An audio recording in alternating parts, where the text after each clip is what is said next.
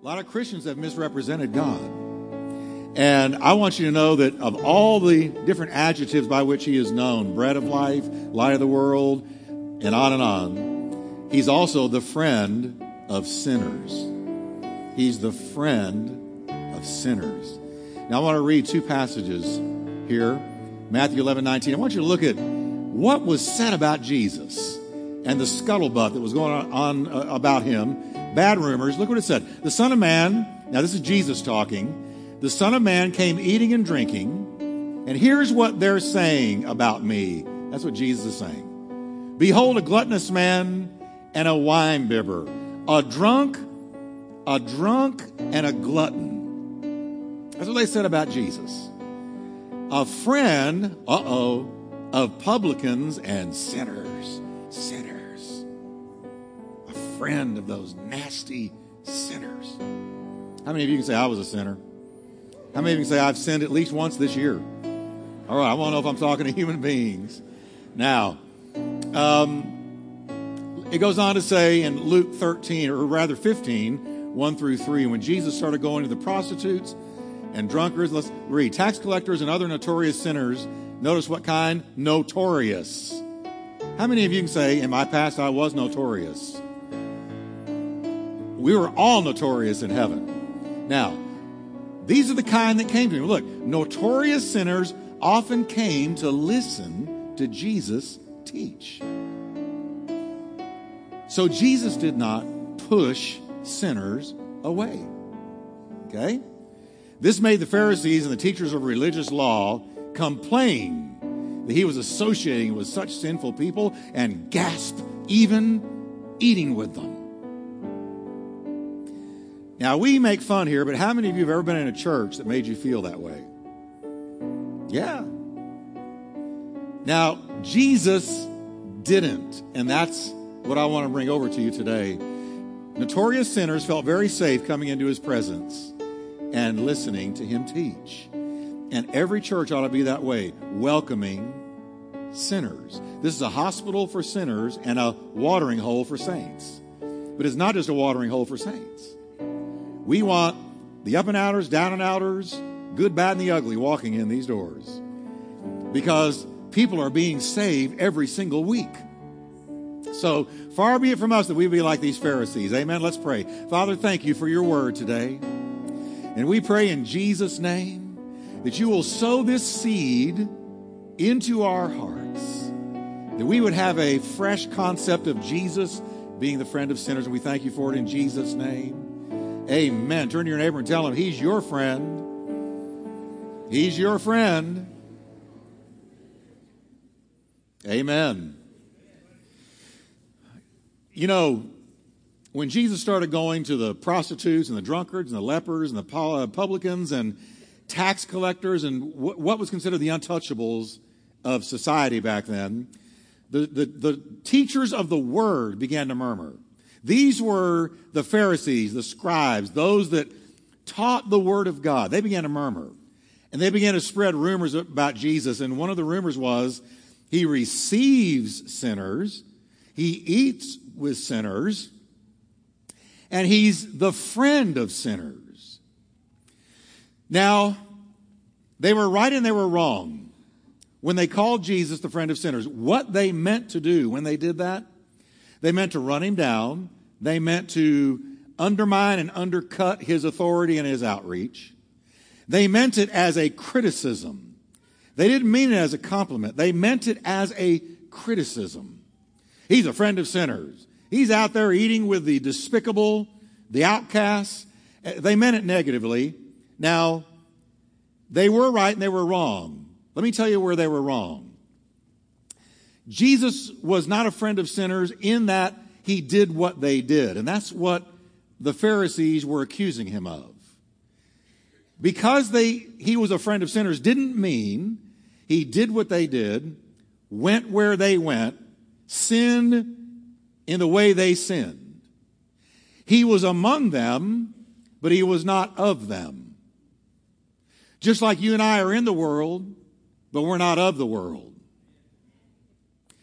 Jesus got in there with the sinners and he did sit down and he did eat with them and he did converse with them and he did love on them and he did try to draw them, but he never did what they did. He never sinned once in his whole life. Never one time did Jesus ever have to say, Father, forgive me. Can you imagine a life like that? Never having to say, God, forgive me, I have sinned. Jesus never had to do that. But now here's where they were right.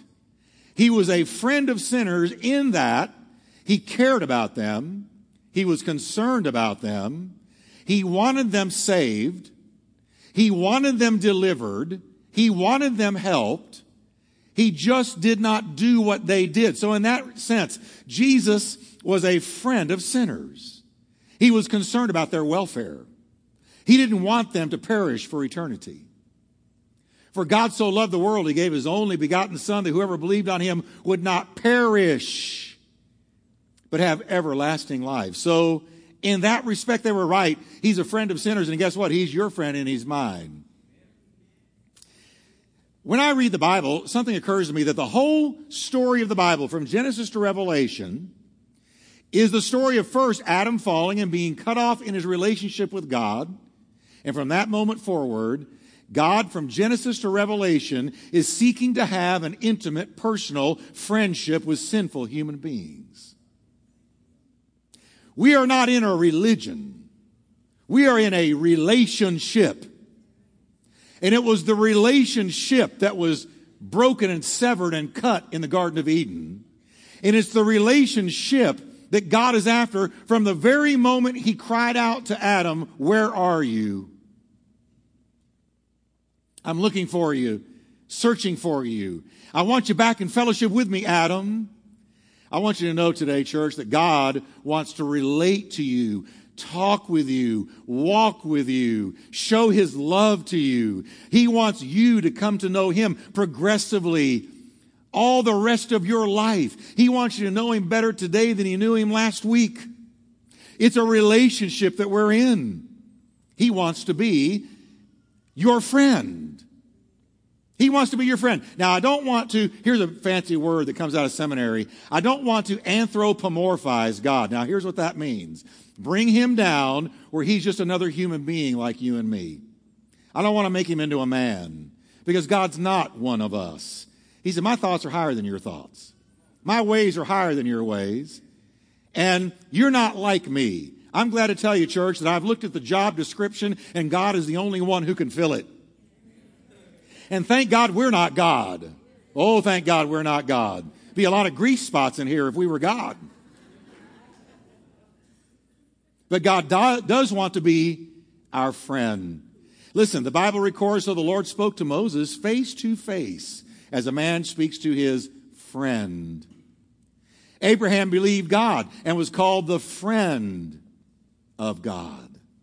Luke reveals that as Jesus as a friend of sinners. Now, there are good friends, there's bad friends, right? How many of you have ever had a bad friend? And boy, you regretted hooking up with them because no good came out of it. Let me see your hands again.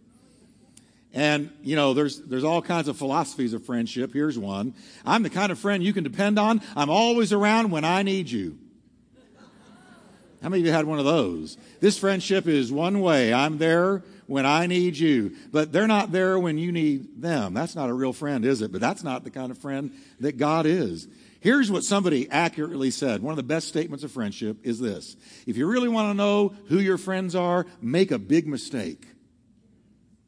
And watch the ones that walk out and watch the ones that walk in. And the ones that walk in, go buy them a dozen red roses and send them to them and kiss them on the cheek and hold them tight because that's a real friend. The Hebrews really understood friendship. And as I was getting ready for this message, I found three words that have to do with friends. And I want to share it with you because here's three levels of friendship. The first Hebrew word for friend is the word reah. Reah. And it means an associate. Somebody you keep company with, somebody you might hang around with on a superficial level. The closest English word that we've got to reah is acquaintance. An acquaintance. Somebody you meet on the tennis court, somebody sits next to you in school. You know, you, you know their name, but you don't know a lot of the intimate things about their life, but they're an acquaintance. And Proverbs 18 24 talks about this kind of friend. A man who has acquaintances must show himself friendly. So if you need a friend, don't wait for God to drop one into your living room. The Bible says go out and be simply friendly. Smile. You might shock a few people. You know, some Christians look like the worst thing that ever happened to them was Jesus Christ. I want to say the best thing that ever happened to me was Jesus Christ. And if Jesus hadn't put a smile on your face, you need to get closer to Jesus because the joy of the Lord is our strength. And, and, and He puts a smile on your face. He really does. But if you're friendly, you're going to make friends on a superficial level. At least you're going to make an acquaintance. That's the first one, reah. Then there's a second Hebrew word, and it's aloof, aloof. And this means to be gentle with, to be familiar with. We would call them close friends. These, these are the people that know your stuff. They know about your marriage problems. They know about your temptations. They know about your mistakes. Aloof is the person who you confide in. You tell them your secrets. They know you and they don't reject you having known you. They know you're not perfect. Much as you think you are, they know you're not. We call these close friends. People you talk to about the real significant issues of life, a close friend, and they're good to have. Aloof. But then there's a third word, and the third word is ahab. And this is the deepest, highest, top shelf friendship you can have. Ahab means intimate, close companion. Now, you know what they say about this kind of friend? They say if you reach the end of your life and you have a couple of Ahabs, you're rich. Because these are the people who the Bible describes with three characteristics, and I want you to listen to them. Listen carefully to this. Proverbs 18 24 gives us the first characteristic of an Ahab. There is a friend, Ahab, that sticks closer than a brother. So the Ahab friend is one who sticks. Can everybody say with me, stick? Now that means they don't leave you. They don't walk out on you. They don't reject you. They don't desert you. They don't abandon you. No matter what you do. These are the ones that when you make a big mistake, the Ahab walks in when everyone else walks out. Proverbs 18, 24, there is a friend and Ahab sticks closer than a brother, so they stick. Can you say the word stick with me? How many have somebody that sticks with you? You're blessed. You're blessed. I was reading just last night. We got home from church, and I just happened to read a news story about Doris Day.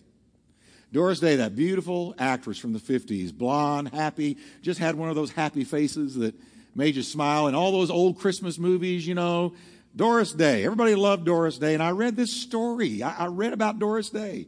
And it says that now, and for the last couple of decades, she's been completely alone, isolated.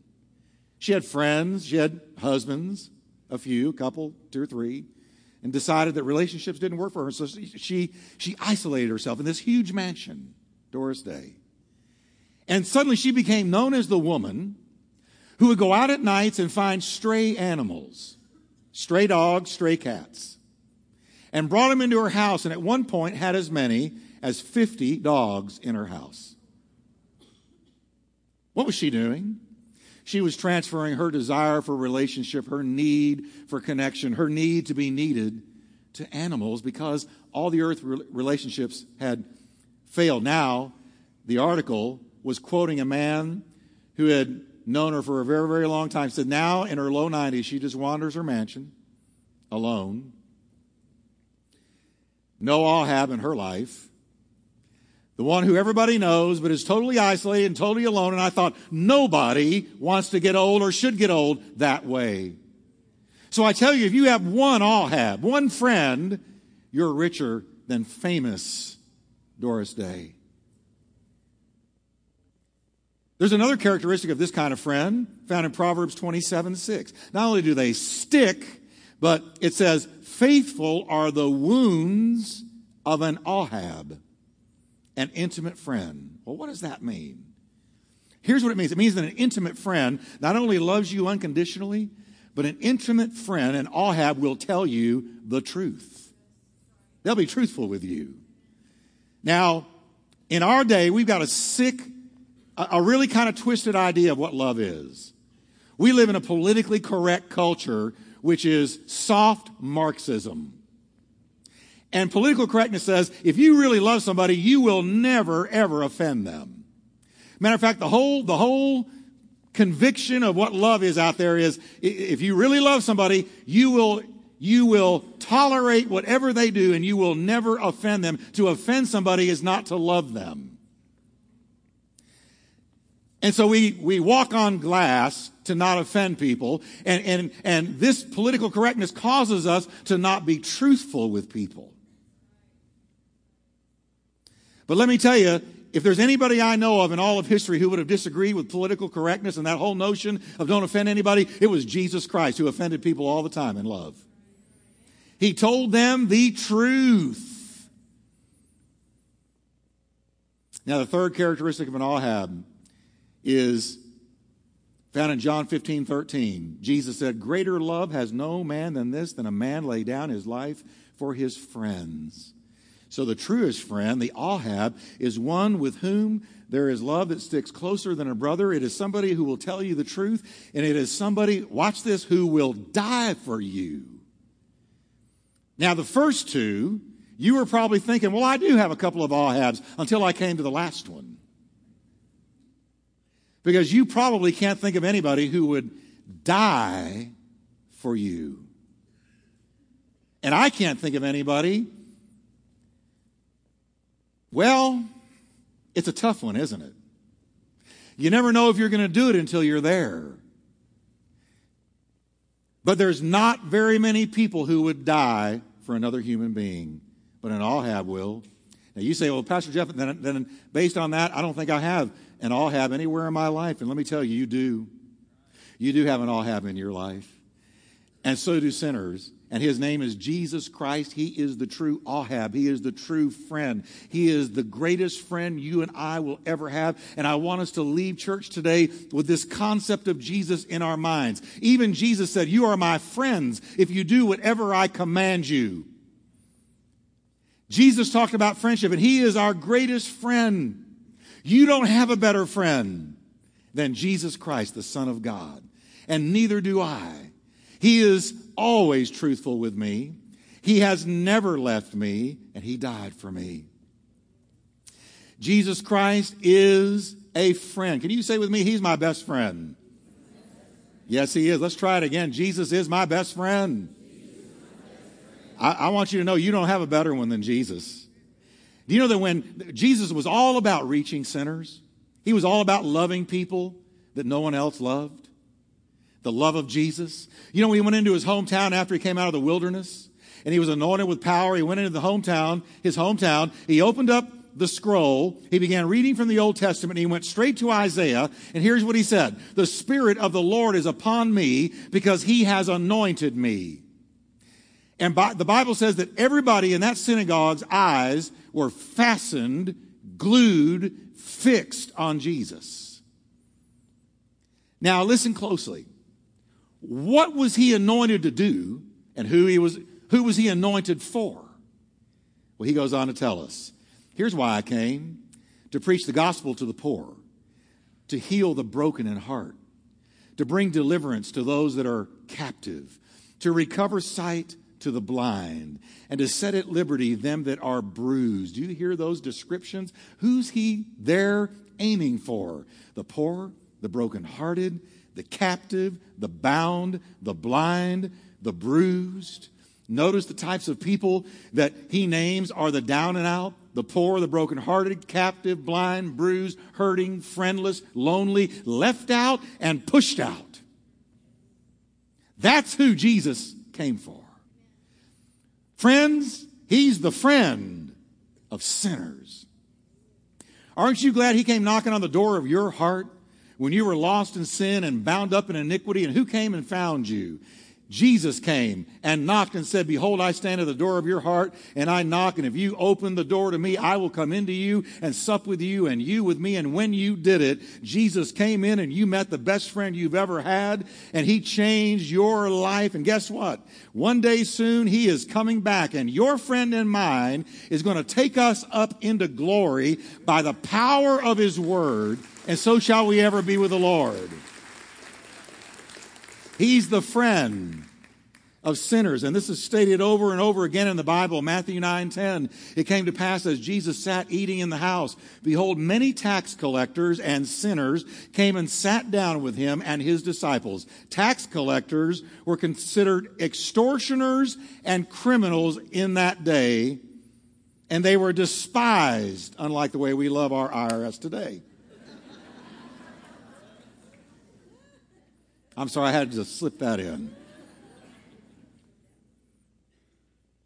And when the Pharisees saw him sitting down with the tax collectors, the extortioners, and the sinners, they said to the disciples, What is your master doing eating with tax collectors and sinners? But Jesus overheard it. And here's what Jesus said They that are well need not a physician, but they that are sick.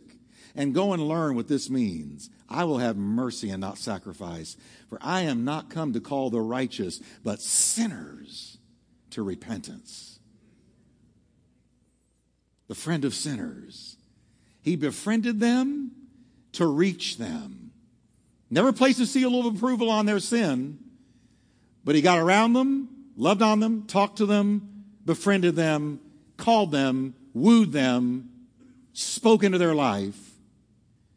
In Matthew 11, Jesus said, Come unto me, all you that labor and are heavy laden. He wasn't talking to church people.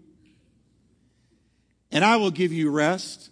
Take my yoke upon you and learn of me, for I am meek and lowly of heart, and you will find rest for your souls. For my yoke is easy and my burden is light. Do you hear that? Jesus is easy and his burden is light. It's not heavy and hard.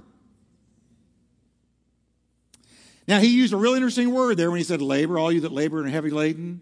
That word means to be weary, to be fatigued, to be exhausted, to work to the point of sweat, to work to the bone. Here's what he was really saying. Come unto me, all that you, all you that have had it.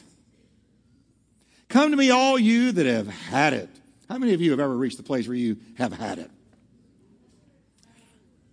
He said, I want you, come on unto me, all you that labor and have had it. And do you know what he was talking to? Who was under the biggest burden of all? those who are in S I N, sin, because there is nothing harder on you than sin. He was talking about those laboring under the burden of guilt and the weight of sin. He said, Come unto me, all you that are laboring under the burden and guilt and condemnation of sin, and I will give you rest. In other words, if you're a sinner, I'm for you. This is Jesus, the friend of sinners. You know, the devil is such a liar. He tells people if you get, become a Christian and you walk with Christ and you become one of those, life's going to be boring, dull, monotonous, no fun, no laughter. But if you live in sin, they're the ones having all the fun, and he is a liar because the Bible says there's nothing harder on you and me than sin, and there's nothing better for us than Jesus Christ. Listen, to walk with Jesus on a daily basis is a life of adventure. The Bible says that every day God loads us down with benefits. Well, if God loads us down every day with benefits, then we ought to be waking up every day saying, I am excited about what God is going to do with me and for me and through me today because there's benefits loaded up for me today benefits by God.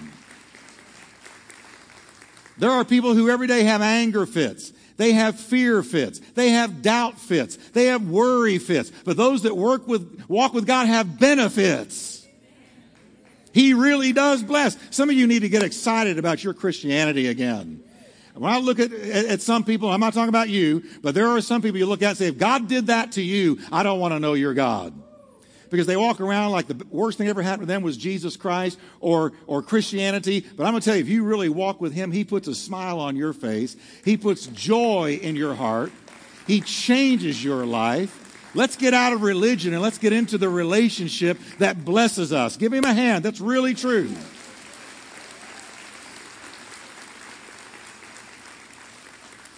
So let me just take that word Ahab and tell you three quick things about Jesus. First, he won't leave you. I'm glad to tell you, he won't leave you. Jesus made this promise. He said, I'm with you some of the time until the end of the world. Is that what he said? I'm with you when you do right. Is that what he said? I'm with you unless you make mistakes. Is that what he said? No. He said, I'm with you always until the world ends. Jesus never walks out. Jesus never says, Well, you know what? It's been real, but I'm tired of fooling with you. Have a great life. He never walks out like people walk out. Hebrews 13 5 says, Keep your lives free from the love of money. Be content with what you have, for he has said, Never will I leave you, Never will I forsake you. Can you say that with me today, church? Never will I leave you. Never will I forsake you. I looked up those two words, leave and forsake. Get this, they're very different. Leave means let go of or give up on. I'm never going to give up on you.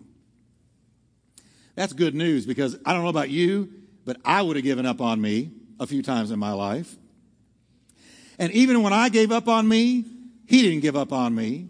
I learned that Jesus loves you right where you are, but he loves you too much to leave you right where you are. And he never walks out. And when others walk out, and even you walk out on yourself, he walks in and says, No, no, no, we're not done yet. I'm not going to give up on you because I am confident of this one thing. He has be- that has begun a good work in me will complete it to the day of Jesus Christ. Faithful is he who calls you, who also will do it. You're on the potter's wheel and you're going to be there until Jesus Christ blows the trumpet and comes and takes us out. He's never going to give up. Forsake means to leave in the lurch or abandon or desert. He said, here's, here's my covenant with you. I don't leave. I don't give up on you. And we can just encapsulate it like this Jesus will not ever give up on you in your failures or abandon you in your hour of trouble. He won't leave you in the lurch. That's good news. We serve a good God. We serve a Savior I wish the whole world knew. In your darkest hour of failure, Jesus walks in when you're sitting in ashes and the sun is obscured and it's the midnight hour of your soul and you see no hope and you see no light at the end of the tunnel and you don't know where to turn and nobody is there to hold your hand. That is when Jesus sends the Spirit of God into your misery and the resurrection Spirit of God says, Get up. I'm going to dust you off. I'm going to fill you with fresh life. I'm going to fill you with fresh vision. And you and me are coming out of this valley onto the other side, and we're going to fully complete the will of God in your life because Jesus said so.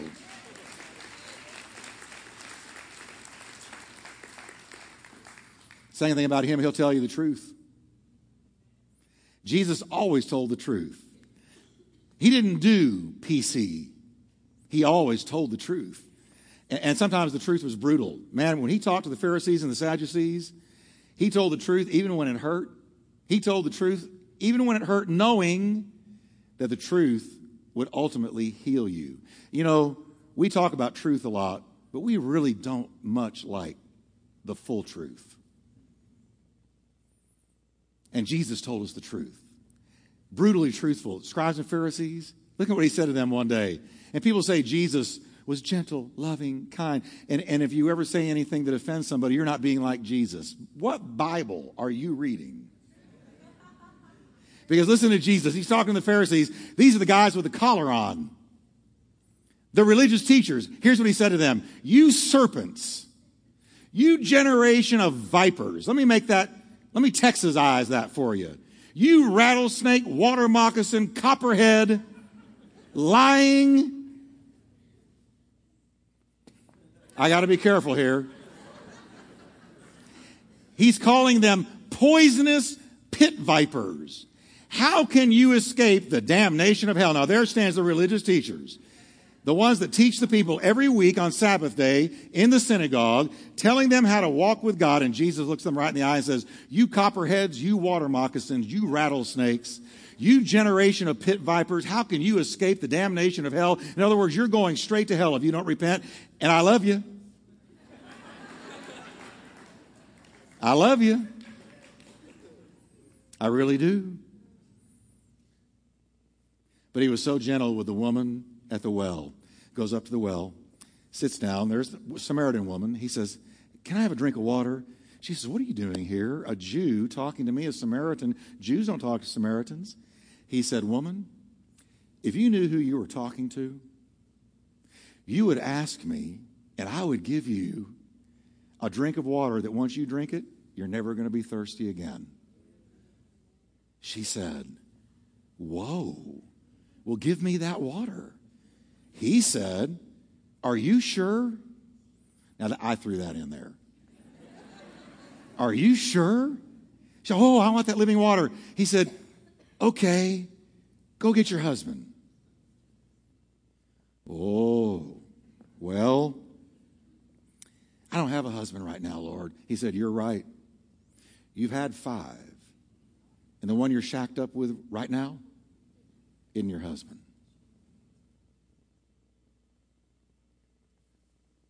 I perceive you're a prophet. Now, what was he doing? He was saying, All right, you want the water? You're going to have to believe who I am.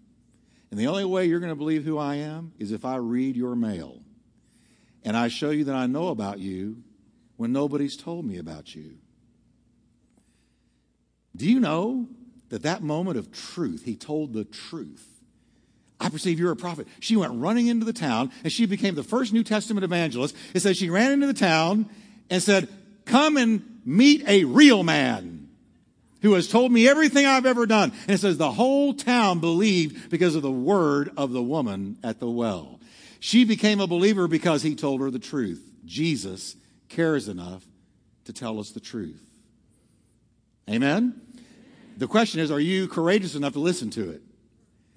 And then the last thing, final thing, not only did he stick, and not only is he truthful with you and me, but he died for us. Church, think about it. Think about it afresh and anew. Romans 5, listen to this. When we were utterly helpless, Christ came at just the right time and died for us sinners. Paul goes on to reason. Now, most people would not be willing to die for an upright person. Though someone might perhaps be willing to die for a person who is especially good, but God showed his great love for us by sending Christ to die for us while we were still sinners, still cursing him, still offending him, still blaspheming his name when we wanted nothing to do with him, when we were totally helpless, totally given over to sin, totally perishing and didn't even know it, when we were totally out of the picture, he died for us hanging on that cross. That's a friend to sinners.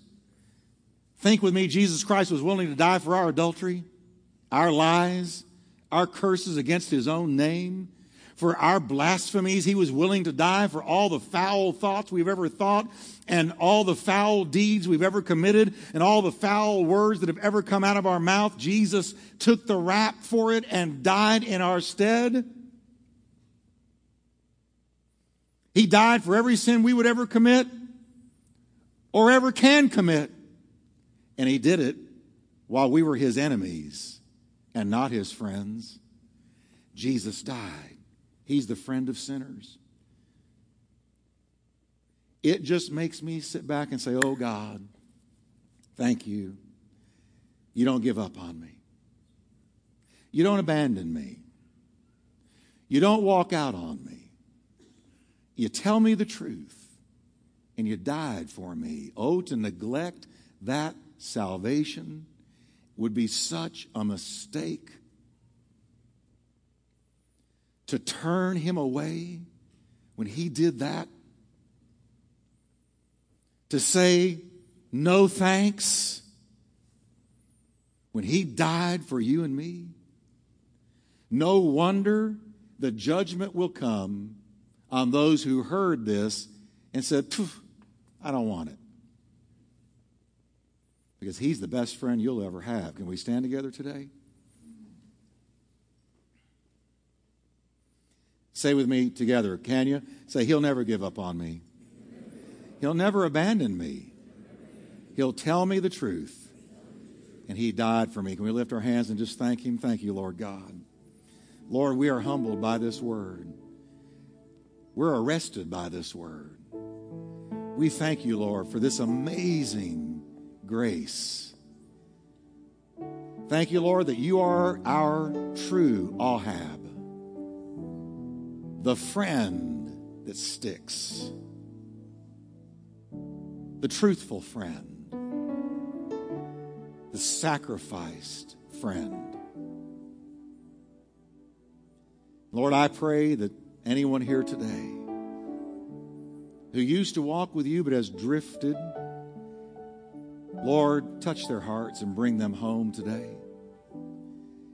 Can you bow with me for just a moment of prayer? If you're here today and you say, Pastor Jeff, I used to walk with God, but I have drifted.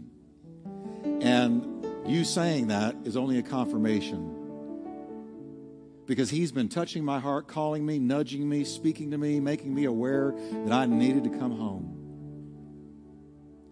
Or maybe you've never in your life known for sure that Jesus Christ, our Ahab, had come into your heart. You can do it today. I wouldn't get in my car and get on that highway without making sure that I was right with God. With your heads bowed, if you can say, Pastor, I'm in one of those two categories, I want you to forget about every person in this room. Just listen to my voice and turn your eye up towards Him. If you can say, I'm in one of those categories, I want you to raise your hand, would you? Say, I need the Lord. I need to get right. God bless. Put him high, real high. He's your friend, He's your best friend. God bless you, many of you. I want you to do something. I want you to slip out right now from where you are and come and stand right in this altar because something you're going to experience the peace of God today. Don't worry about what people think. Who cares what people think? It matters what He thinks. Tell your feet to begin to walk and come right now. Just start walking